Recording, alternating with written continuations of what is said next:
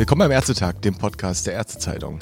Deutschland ist im Lockdown, die Corona-Fallzahlen steigen weiter, insbesondere in den Krankenhäusern. Die Bundeswehr stockt die Zahl der Soldaten zur Hilfe in der Pandemie auf und gleichzeitig gibt es innerärztliche Irritation und Streit um die richtigen Maßnahmen.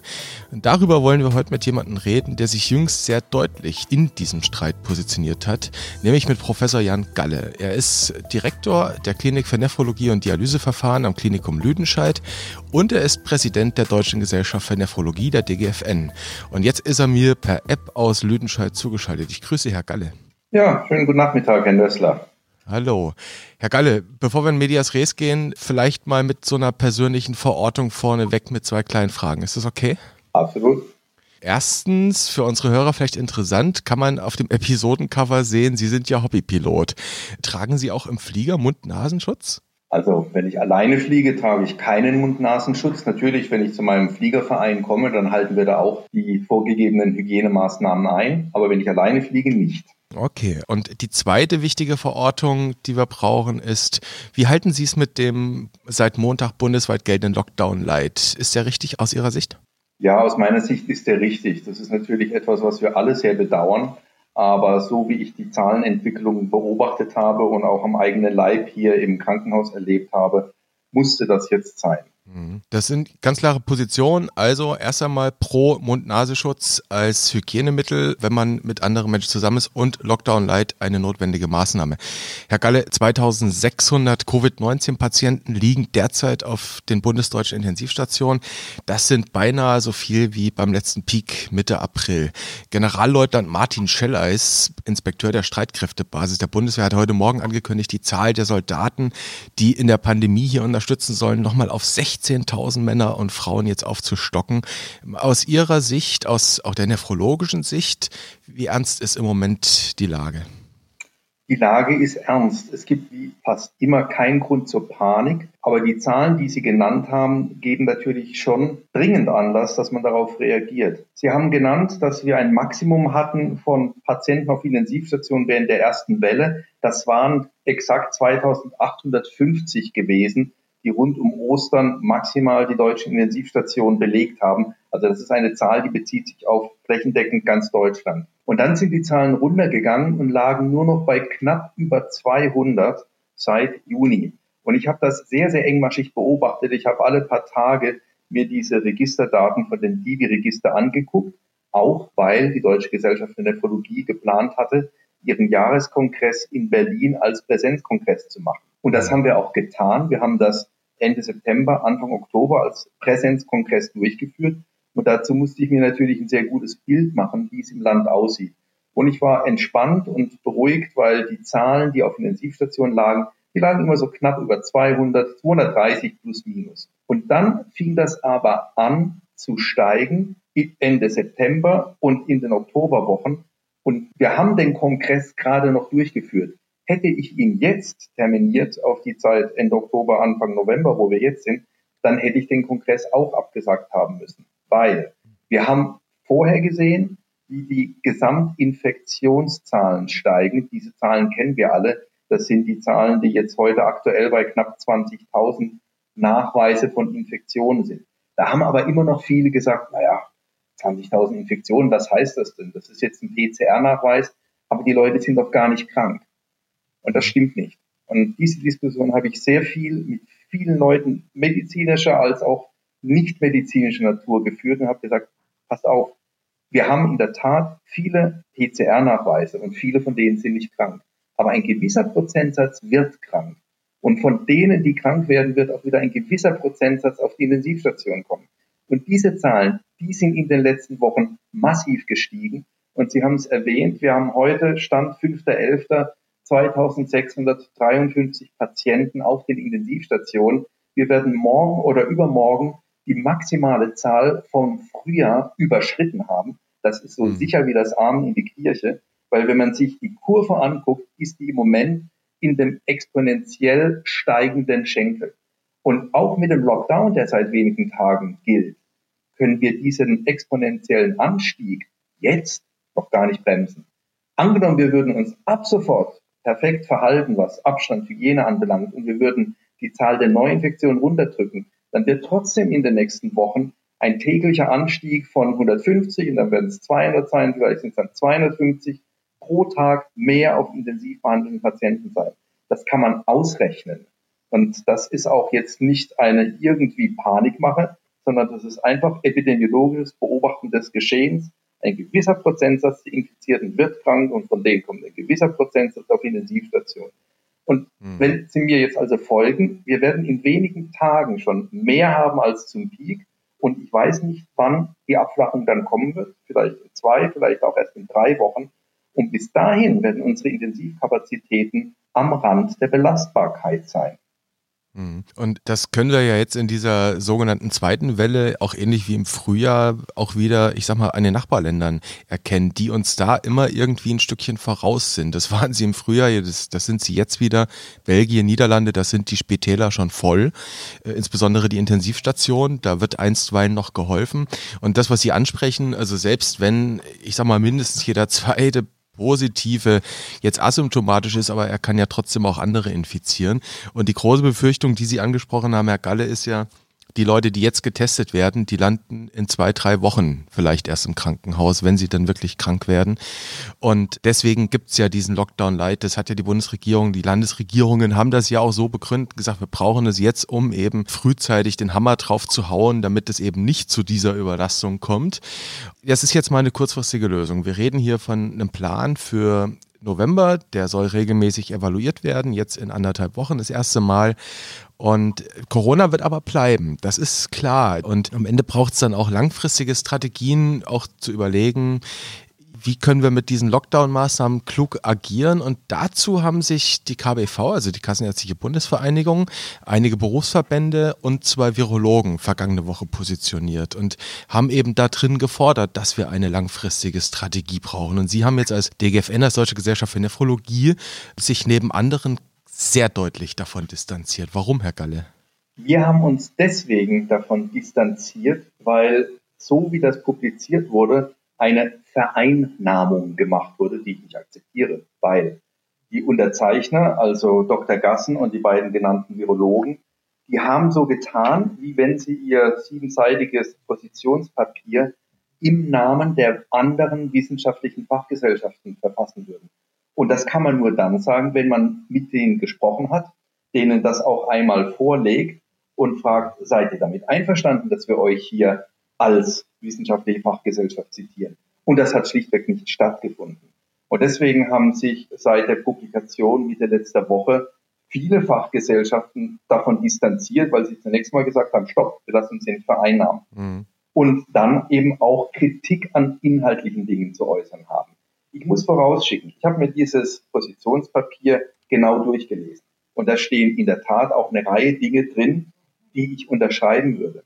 Aber Zeitpunkt der Publikation war zur absoluten Unzeit. Wenn gerade von der Bundesregierung und den Ländern mitgeteilt wird, Leute, es fliegt uns hier gerade das System um die Ohren und unsere Krankenhaus- und Intensivkapazitäten werden erschöpft sein, wenn wir jetzt nicht handeln. Und ich habe vorhin ausgeführt, dass ich das genauso beschreibe und sehe. Wenn dann zu diesem Zeitpunkt die KBV hingeht und sagt, also Moment mal, jetzt mit Lockdown wollen wir gar nichts zu tun haben, und diese Hygieneempfehlungen, diese verpflichtenden, das halten wir eigentlich nicht für gut. Und wir brauchen eine langfristige Strategie. Dann ist das für mich in dem Moment zur Unzeit, weil es schürt eigentlich nur Unruhe. Mhm. Und was das Inhaltliche anbelangt, ganz viele Dinge, Entschuldigung, das ist trivial, was da steht.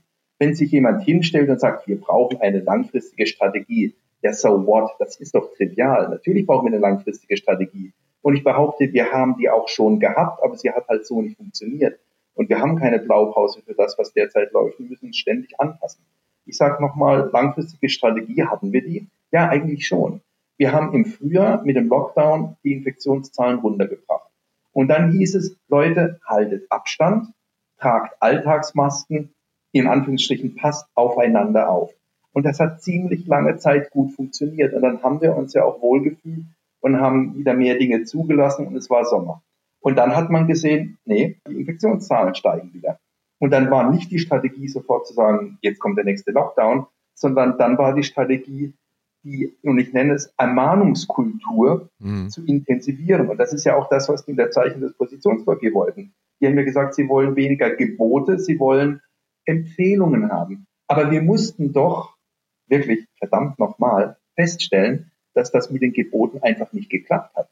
Und wenn wir uns jetzt letzte Woche nochmal hingestellt hätten und hätten gesagt, liebe Bevölkerung, bitte haltet Abstand, bitte feiert nicht in geschlossenen Räumen zu 100 oder zu 200 ohne Abstand, ohne Maske, dann hätte das überhaupt nichts mehr bewirkt. Deswegen musste jetzt was getan werden, davon bin ich felsenfest überzeugt.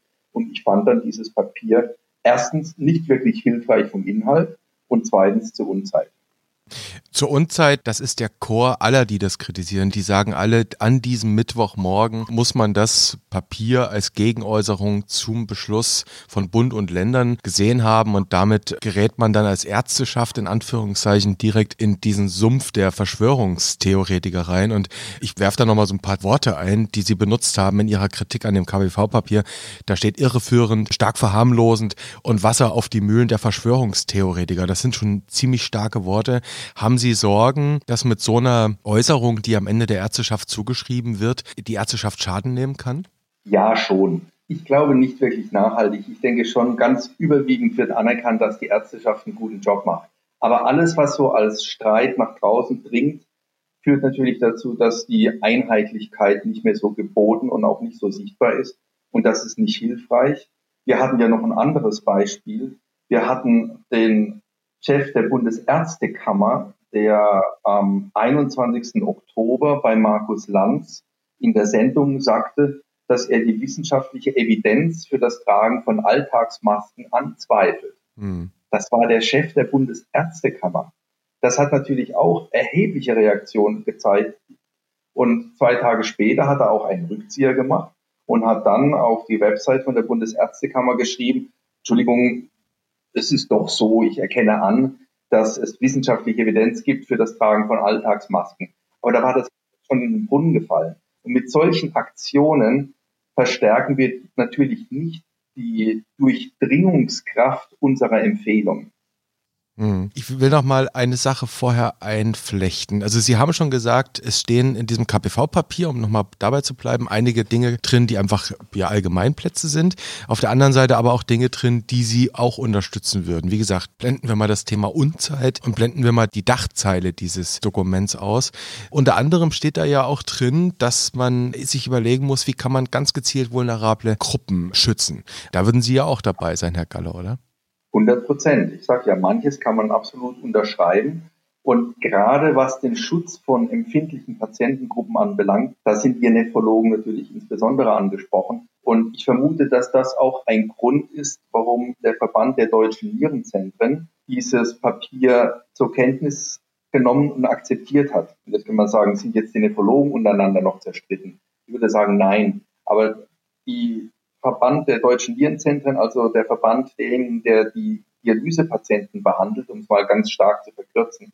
Natürlich machen die mehr, aber das ist eine Kernaufgabe. Die sagen, so wie auch die DGFN insgesamt, Dialysepatienten sind besonders vulnerable Patienten. Und Herr Lössner, wir haben uns ja zusammen, ich glaube, es war im März gewesen, mhm. über das Thema unterhalten. Und da hatte ich ja so versucht, prägnant zu formulieren, Dialysepatienten können nicht in Quarantäne. Ja. Und das gilt natürlich heute genauso, wie es vor einem halben Jahr gegolten hat. Und deswegen ist das ein Klientel, was besonders zu schützen ist. Und das ist ein Ansatz, den ich in diesem Positionspapier auch komplett unterschreiben würde. Hm. Ich will ja nicht vorlaut sein, Herr Galle, aber die fünf bis acht Prozent Peritonealdialysepatienten, die könnten schon ein, zwei Wochen in Quarantäne zur Not. Ne? Ja, sicher die sind quasi ja zu Hause. Also da stellt sich die Frage gar nicht. Aber bei der überwiegenden Mehrzahl, die ins Dialysezentrum müssen, da muss man ja beachten, dass die, die Transportwege haben, die haben den Kontakt mit den Fahrern, die haben den Weg innerhalb des Dialysezentrums, wo sie mit kontaminiertem Personal oder Patienten Kontakt haben können. Dann liegen sie in einem Mehrbettbehandlungszimmer, wo sie sich bei anderen Patienten anstecken können. Dann werden sie behandelt von Pflegekräften und von Ärzten, die selber Überträger sein können. Das haben wir alles gewusst, deswegen haben wir sehr viele Maßnahmen als DGFN auf den Weg gebracht, die, denke ich, auch hoch erfolgreich waren, weil wir haben bislang wirklich nur sehr, sehr geringe Fallzahlen innerhalb unserer Dialysepatienten. Wir wissen aber, da sind wir also auch weiter als vor einem halben Jahr, dass wenn es Dialysepatienten erwischt, das heißt, wenn ein Dialysepatient krank wird, dann ist die Mortalität, also die Sterberate, doch in der Größenordnung 25 Prozent. Wir haben ein Register aufgesetzt, mhm. Bundesweit, und haben diese Analyse feststellen können. Und das entspricht genau unserer Erwartungshaltung. Und das ist ein ganz wichtiges Argument auch, um zu sagen, wir müssen dieses Klientel besonders schützen. Also das ist schon mal eine klare Sache mit den Risikogruppen. Ich will nochmal auf diesen Aspekt eingehen. Sie haben Ihre Kollegen genannt, Sie haben die Nierenzentren genannt. Und bei der DGFN ist es ja so, dass die Fachgesellschaft eine, ja, wenn ich das so nennen darf, heterogen tätige Fachrichtung äh, vertritt. Ne? Also während Anästhesisten und Intensivmediziner jetzt mal primär ganz überwiegend oder eigentlich ausschließlich stationär tätig sind, vertreten Sie als Fachgesellschaft sowohl niedergelassene Nierenärzte, stationär tätige Nephrologen und eben eben, was Sie gesagt haben, auch jene, die in richtigen Nierenzentren tätig sind. Und genau, und noch die Wissenschaftler, die gar nichts mit Patienten zu tun haben. Und die, die Basic Science machen, Grundlagenforschung, die, ich sag mal, Vorsicht, im Labor arbeiten, genau. Also ein sehr heterogen tätiges Setting und je nach Setting hat man natürlich auch unterschiedlichen Blick auf die Welt, ja. Und wenn ich jetzt mal nur, nur vergleiche, Ihre ambulant tätigen Kollegen mit den ja im klinischen Setting tätigen Kollegen. Ich kann es mir schon so vorstellen, dass jemand, der niedergelassen ist, auch andere Fachgebiete, die vor allem niedergelassen tätig sind, weniger schwere Covid-19-Verläufe sehen und Leute, die halt im Krankenhaus arbeiten, vielleicht sogar einem Maximalversorger, einem Uniklinikum, dass die natürlich viel eher hautnäher miterleben, wie da die Stationen jetzt volllaufen und die auch deswegen einfach schlichtweg häufiger aggravierte und terminale Schicksale erleben, oder?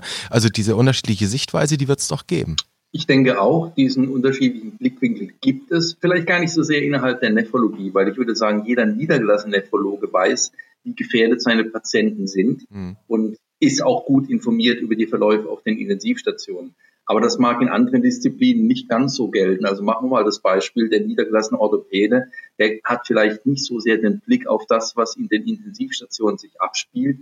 Und da sind wir im Krankenhaus natürlich auch immer ein paar Wochen vor der Öffentlichkeit. Also ich merke das, wenn ich auch mit Kollegen oder mit Menschen, die nicht Mediziner sind, hier in meinem Umfeld spreche, die haben noch gar nicht so genau mitbekommen, dass wir im Krankenhaus schon wieder voll im Krisenmodus arbeiten. Mhm. Voll im Krisenmodus arbeiten bedeutet Elektivpositionen nicht durchführen, damit man wieder mehr Kapazität hat, um Intensivbetten einzurichten. Also ganz konkret, wir haben schon wieder zwei OP-Säle geschlossen, haben die OP-Säle umgewandelt in Intensivstation, Intensivbetten.